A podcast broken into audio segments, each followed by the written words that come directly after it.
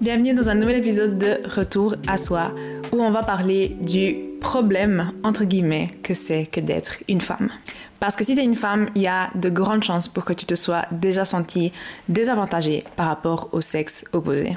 Il y a des chances pour que tu te sois déjà senti mal dans ton corps, que tu fait des régimes, qu'on t'ait jugé sur ton apparence, que tu été agressée verbalement ou sexuellement. Il y a des chances pour que tu déjà été confuse sur le fonctionnement de ton corps.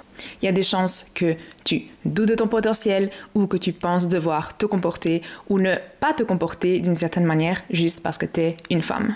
Et je dis pas que ces choses ne sont pas du tout vécues par d'autres genres, mais je pense que si tu es une femme, il y a de fortes chances pour que tu te reconnaisses dans la majorité de ces points, si pas tous. Et avec ça, c'est facile de croire qu'être une femme, c'est un désavantage ou un problème. C'est facile de croire que c'est difficile, qu'on est des victimes et qu'on peut rien faire contre tout ça. Dans cet épisode, je suis là pour te montrer qu'être une femme n'est pas le vrai problème. Le vrai problème, il se cache dans les croyances qu'on nous a inculquées, dans les attentes irréalistes de la société ou encore dans les pressions créées par certaines industries. Le problème, c'est de donner le pouvoir à ces entités externes plutôt que de donner le pouvoir à notre corps, à notre intuition et à notre potentiel. Si je trouve important de parler de ça, c'est pour que tu te rendes compte que tu n'es pas la seule à ressentir ces injustices et ces incohérences. C'est pour t'inspirer à en parler autour de toi, à reprendre ton pouvoir et à aider d'autres femmes à le faire aussi. Parce que c'est pas anodin de sentir comme le sexe faible et d'avoir l'impression de vivre dans un monde d'hommes. Si on regarde dans l'histoire, les femmes, elles ont pendant très longtemps vécu dans l'ombre des hommes. Et pendant très longtemps, leurs droits, ils étaient super limités. Donc je parle du droit à l'éducation, du droit au travail, du droit de vote, du droit de choisir quand se marier, quand procréer et avec qui. Et en faisant des recherches pour cet épisode, j'ai même trouvé qu'en cas d'infidélité de la part de la femme, le mari était légalement en droit de tuer l'amant.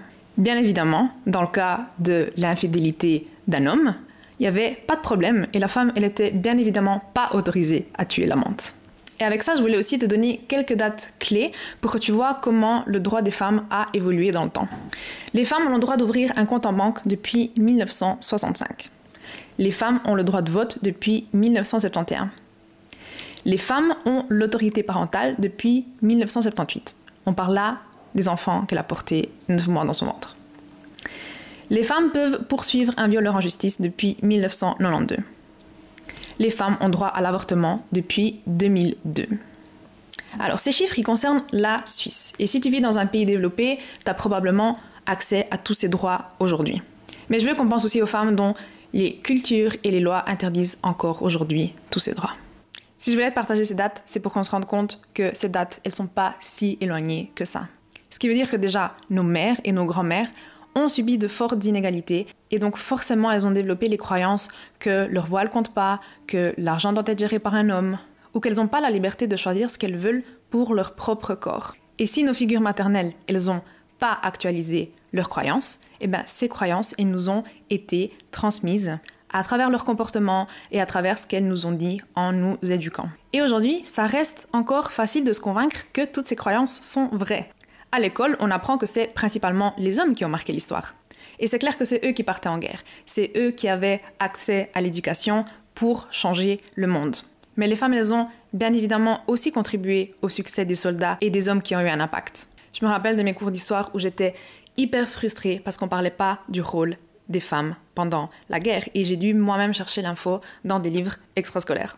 Et pour revenir au présent, on peut pas nier que malgré les lois, on continue à subir des inégalités. On subit des inégalités en termes de salaire, en termes de crédibilité dans le monde professionnel, dans le domaine du business et de l'argent. On subit des inégalités quand on nous demande quand est-ce qu'on va faire des enfants, alors qu'on demande à notre partenaire où il en est dans sa carrière. On subit des inégalités quand on ne nous apprend ni dans nos cours d'éducation sexuelle, ni pendant nos cours de biologie comment fonctionne notre cycle menstruel. On subit des inégalités quand les études de santé incluent uniquement des hommes et font des généralités alors que le fonctionnement de la femme est totalement différent de celui des hommes. En plus de ça, on subit aussi énormément de pression sur notre corps et notre apparence. Quand on pense à tous les produits que l'industrie de beauté essaye de nous vendre, des ceintures abdominales, des produits anticellulites, du botox, des régimes, des crèmes anticellulites, des teintures pour les cheveux. Tu t'es jamais demandé pourquoi les cheveux gris ou blancs chez un homme c'est sexy alors que sur une femme ça fait sale ou négligé et il y a peu de temps, une journaliste canadienne s'est apparemment fait licencier de son poste à la télé à cause qu'elle avait laissé ses cheveux sans teinture. Et je tiens à préciser que cette femme, elle était hyper soignée et elle était juste magnifique. Je crois pas que Georges Clounet et ses cheveux poivre et sel auraient subi le même traitement.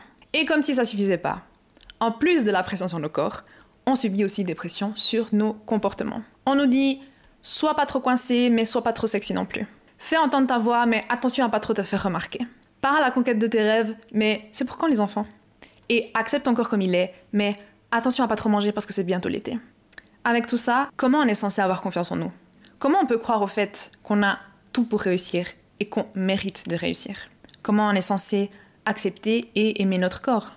Comment on est censé savoir quoi faire, comment, si, peu importe ce qu'on fait, on est jugé, critiqué, voire insulté Et je vais bien être clair ici sur le fait que c'est pas une guerre contre les hommes et que les femmes contribuent aussi à cette société, à ces attentes, à cette pression et à ces critiques. Parce que souvent, les pires critiques, elles sont faites entre femmes. Qu'est-ce que ça veut dire? Qu'on contribue au problème. On contribue au problème quand on se rabaisse entre nous. On contribue quand on dit que c'est dur d'être une femme. On contribue au problème quand on dépend du make-up, des faux ongles, des fossiles, des implants, du botox pour être bien dans notre corps et pour se considérer comme jolie. On contribue aussi au problème quand on se tait alors qu'on est dans des situations inconfortables, quand on accepte des traitements différents de celui des hommes et quand on ne dénonce pas les agressions qu'on subit. En ayant ce genre de comportement, on fait partie intégrante du problème. La bonne nouvelle, c'est que faire partie du problème signifie aussi qu'on peut faire partie de la solution. Qu'on ait volé notre pouvoir signifie aussi qu'on peut le reprendre. Toutes ces croyances qui disent qu'on ne peut pas faire, dire, ou accomplir certaines choses juste parce qu'on est des femmes, c'est des croyances. C'est des choses qui nous ont été inculquées en voyant les mots, les comportements et les propres croyances de notre figure maternelle, de nos grands-mères, de nos tantes, de ce qu'on nous a dit à l'école ou dans la société. Et veux bien que tu te rendes compte que quand tu étais bébé, tu te comportais pas différemment parce que tu étais une fille. Tu criais pas moins parce que les filles ne doivent pas faire trop de bruit. Tu demandais pas moins à manger parce que les filles doivent faire attention à leur poids. Et tu souriais pas plus parce qu'apparemment les filles, elles sont plus jolies quand elles sourient. Tu pleurais, tu criais quand t'avais des besoins. Tu demandais à manger quand t'avais faim et tu t'arrêtais quand t'étais pleine. Et tu souriais quand et si t'en avais envie. Alors je veux que tu te demandes à quel moment la tendance elle a changé? À quel moment t'as commencé à agir selon certaines règles externes plutôt que selon tes envies, tes besoins et les signaux de ton corps? Quelles sont ces règles que tu suis en pilote automatique depuis des années en pensant qu'il y avait que cette solution?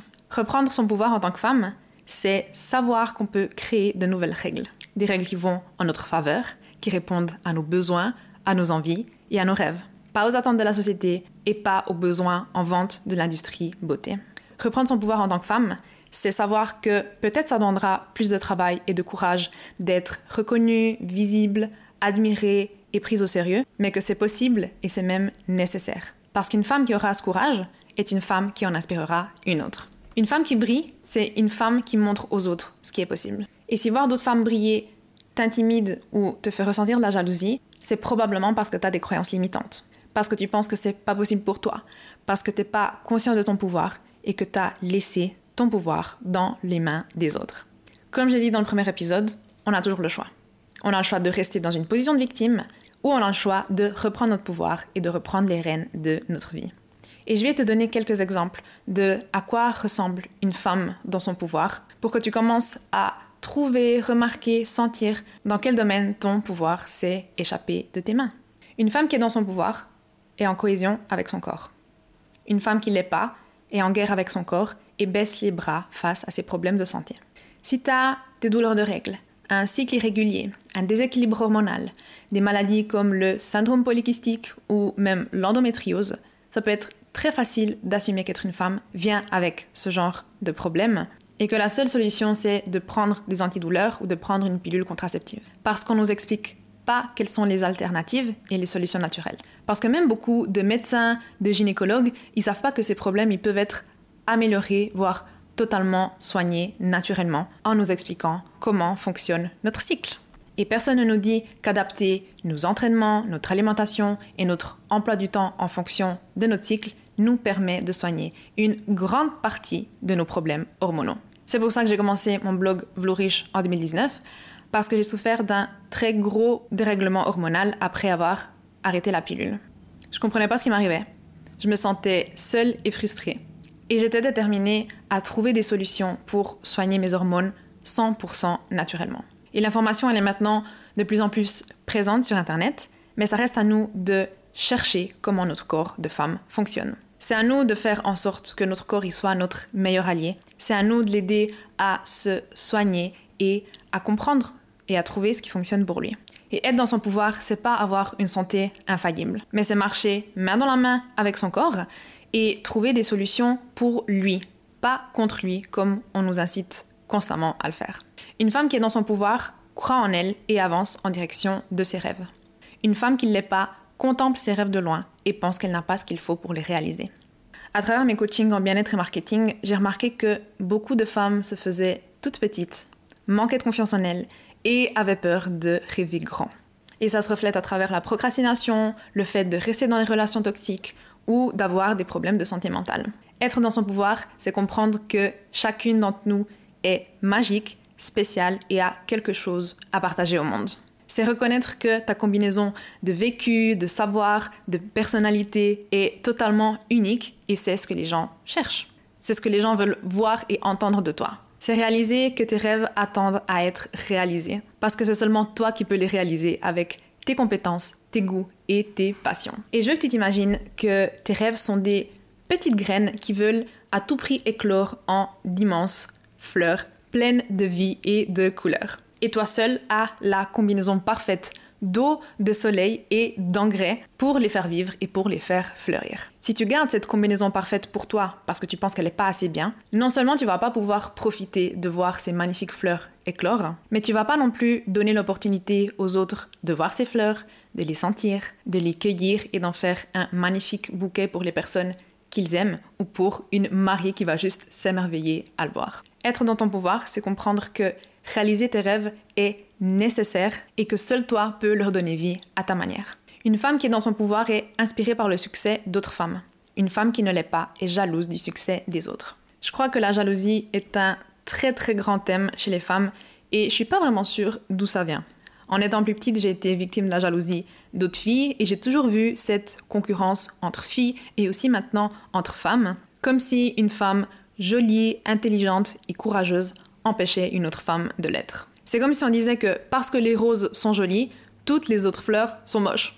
Alors bien sûr, chacun a ses goûts et ses préférences, mais je crois qu'on peut se mettre d'accord sur le fait que les roses, les tournesols, les coquelicots, les hibiscus sont des fleurs totalement différentes en termes de couleur, d'odeur, de forme, et pourtant elles sont toutes magnifiques. Et l'une n'empêche pas l'autre de fleurir, et c'est pareil pour les femmes. Si tu ressens de la jalousie ou de l'envie en voyant une femme réussir, c'est parce que cette femme a quelque chose que tu veux et que tu penses que tu peux pas avoir. Et souvent, cette jalousie, elle se cache derrière des critiques ou même de la haine envers cette personne sans avoir aucune raison valable. Donc, ton travail à toi, c'est de te convaincre que c'est aussi possible pour toi.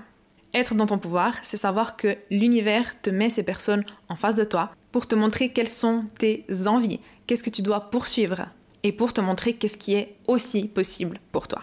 Une femme qui est dans son pouvoir suit son intuition et crée ses propres règles. Une femme qui ne l'est pas écoute les autres et cherche à reproduire ce qui a déjà été fait et ce qui a fonctionné pour les autres. Je crois que savoir écouter son intuition est la compétence la plus importante parce qu'elle va t'aider dans tous les domaines de ta vie. Donc dans tes relations, dans ton travail, dans ta santé, quand tu lances un business. Et je suis convaincue qu'on a déjà toutes les réponses en nous et qu'on sait déjà toutes qu'est-ce qui nous fait du bien ou qu'est-ce qui nous ferait réussir mais on se fait pas confiance parce qu'on a vu personne avant nous faire les choses comme on aimerait les faire. Être dans son pouvoir, c'est comprendre qu'on doit pas changer pour réussir, mais qu'on doit se connaître et trouver ce qui fonctionne pour nous. On est tous et toutes hyper différents et pourtant on suit tous le même genre de règles. Du style, mange moins pour perdre du poids, fais 10 000 pas par jour pour être en bonne santé, sois froide et sans émotion pour qu'on te prenne au sérieux. Deviens expert, experte en une seule chose pour être reconnu. Et je te donne ces exemples parce que je suis tombée dans la majorité de ces pièges. Je pensais que je devais manger moins et m'entraîner plus pour avoir mon corps de rêve, alors que c'était le contraire.